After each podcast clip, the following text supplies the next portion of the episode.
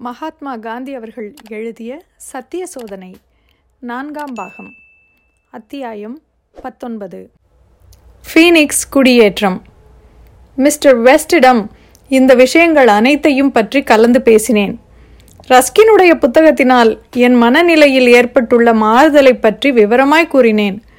Indian opinion பத்திரிகையை ஒரு விவசாய பண்ணைக்கு கொண்டு போய் அங்கு ஒவ்வொருவரும் தங்களுடைய வாழ்க்கைக்கு அவசியமான அளவுக்கு மட்டுமே சமமான சம்பளத்தை பெற்றுக்கொண்டு பண்ணை வேலை செய்ய வேண்டும் என்றும் மற்ற நேரங்களில் அச்சுக்கூட வேலையை பார்க்க வேண்டும் என்றும் ஏற்பாடு செய்ய விரும்புவதாக தெரிவித்தேன்.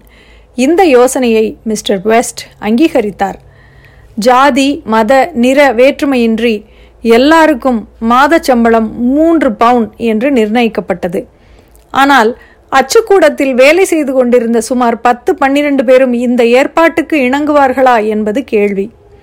எங்கேயோ மூலையில் உள்ள ஒரு பண்ணையில் வந்து குடியேறவும் உயிர் வாழ போதுமான சம்பளம் மட்டுமே பெற்றுக்கொள்ளவும் அவர்கள் அனைவரும் சம்மதிப்பார்களா என்று எதிர்பார்க்க முடியுமா? ஆதலால் புதிய திட்டத்தை உடனே ஒப்புக்கொள்ளாதவர்கள் வழக்கம்போல் சம்பளம் பெற்று வேலை செய்யலாம் என்றும் நாளடைவில் குடியேற்றவாசிகளில் ஒருவராக ஆக முயல வேண்டும் என்றும் தீர்மானித்தோம். பின்னர் அச்சுக்கூட ஊழியர்களிடம் கலந்து பேசினேன். மிஸ்டர் மதன்ஜித்துக்கு என் யோசனை பிடிக்கவே இல்லை. அது மூடத்தனம் என்று அவர் கருதினார். அப்படி செய்தால் எல்லாம் பாழாகிவிடும் என்றும் வேலைக்காரர்கள் ஓடிப்போய் விடுவார்கள் என்றும் இந்தியன் ஒப்பீனியன் நின்றுவிடும் என்றும் அச்சுக்கூடத்தை மூட வேண்டியதாகும் என்றும் அவர் கருதினார். அச்சுக்கூடத்தில் வேலை செய்து கொண்டிருந்தவர்களில் என் பங்காளி சகோதரரான மகன்லால் காந்தியும் ஒருவர். வெஸ்டினிடம் என் யோசனையை தெரிவித்தபோது அவரிடமும் தெரிவித்தேன். அவருக்கு மனைவியும் குழந்தைகளும் இருந்தார்கள். ஆனால் அவர் குழந்தை பருவத்திலிருந்தே என் கீழ் பயிற்சி பெறவும் வேலை செய்யவும் விரும்பி அவ்வாறே செய்து வந்தவர். என்னிடம் அவருக்கு பூரண நம்பிக்கை இருந்தது.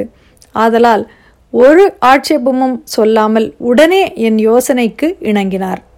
அன்று முதல் இன்று வரை அவர் என்னுடனேயே இருந்து வருகிறார்.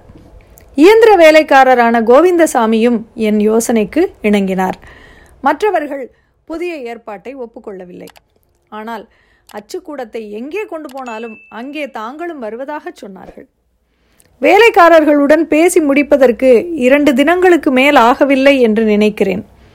உடனே டர்பனுக்கு சுற்றுப்புறத்தில் ஏதேனும் ஒரு ரயில்வே நிலையத்தை அடுத்த இடத்தில் நிலம் விலைக்கு தேவை என்று விளம்பரம் செய்தேன். ஃபீனிக்ஸ் என்னும் இடத்தில் நிலம் விற்க தயாராயிருப்பதாய் பதில் வந்தது. மிஸ்டர் வெஸ்டும் நானும் அந்த இடத்தை பார்வையிடச் சென்றோம். ஒரு வாரத்திற்குள் இருபது ஏக்கர் கொண்ட நிலம் வாங்கிவிட்டோம்.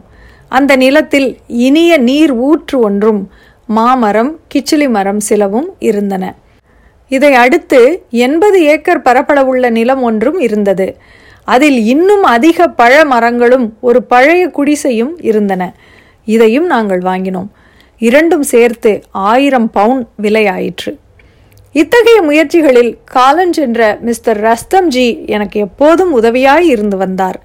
அவர் இந்த திட்டத்தை பெரிதும் விரும்பினார்.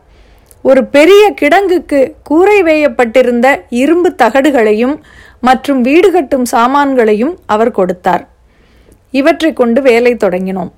என்னுடன் போயர் யுத்தத்தின் போது வேலை செய்த இந்திய தச்சரும் கொத்தரும் சிலர் அச்சுக்கூடத்துக்கு ஒரு கொட்டகை போட்டு தந்தார்கள்.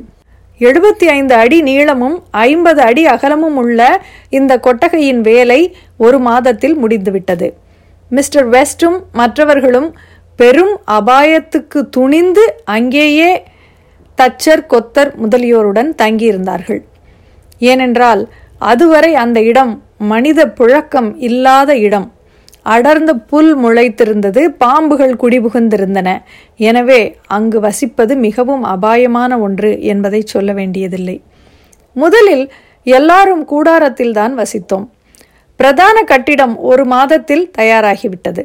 சாமான்களில் பெரும்பகுதியை ஒரே வாரத்தில் கொண்டு வந்து சேர்த்து விட்டோம். டர்பனிலிருந்து அந்த இடம் பதிமூன்று மைல். ஃபீனிக்ஸ் ரயில் நிலையத்திலிருந்து இரண்டரை மைல் தான். இந்தியன் ஒப்பீனியன் பத்திரிகையின் ஒரே ஓர் இதழ் மட்டுமே வெளியே மெர்க்குரி அச்சுக்கூடத்தில் அச்சடிக்க வேண்டி வந்தது. பொருள் சேர்க்கும் நோக்கத்துடன் இந்தியாவிலிருந்து என்னுடன் தென்னாப்பிரிக்கா வந்திருந்த என் நண்பர்களையும் உறவினர்களையும் இப்போது ஃபீனிக்ஸுக்கு இழுக்க முயன்றேன். அவர்கள் ஏதேதோ தொழில்களில் ஈடுபட்டிருந்தார்கள். பணம் திரட்டுவதற்கென்றே வந்தவர்கள் என்பதால் அவர்களை இந்த புதிய வாழ்க்கைக்கு இணங்கச் செய்வது மிகவும் கஷ்டமாயிருந்தது. ஆனாலும் சிலர் சம்மதித்தார்கள். அவர்களில் மகன்லால் காந்தியே முக்கியமானவர். மற்றவர்கள் தங்கள் தங்கள் தொழில்களுக்கே திரும்பிச் சென்றார்கள். மகன்லால் காந்தி மட்டும் தமது பழைய தொழிலுக்கு அடியோடு தலைமொழிகிவிட்டு என்னிடம் சேர்ந்தார். தார்மீக சோதனைகளில் எனக்கு முதல் முதல் துணை நின்றவர் அவர்தான்.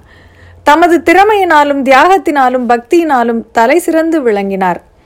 பற்பல கைத்தொழில்களையும் தாமே கற்று தேர்ச்சி அடைந்தவர் என்ற முறையில் எனது துணைவர்களுக்குள் அவருக்கு என்று உயர்ந்த தனியான இடம் உண்டு.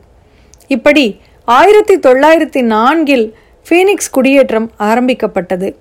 எவ்வளவோ இடையூறுகளை கடந்து இன்று வரை இந்தியன் ஒப்பீனியன் அங்கேயே பிரசுரிக்கப்பட்டு வருகிறது. இந்த முயற்சியின் ஆரம்ப காலத்தில் ஏற்பட்ட கஷ்டங்கள் செய்த மாறுதல்கள் ஆசைகள் ஏமாற்றங்கள் முதலியவற்றை பற்றி தனி அத்தியாயம் ஒன்றில் கூற வேண்டும். இத்துடன் அத்தியாயம் பத்தொன்பது முடிவடைகிறது.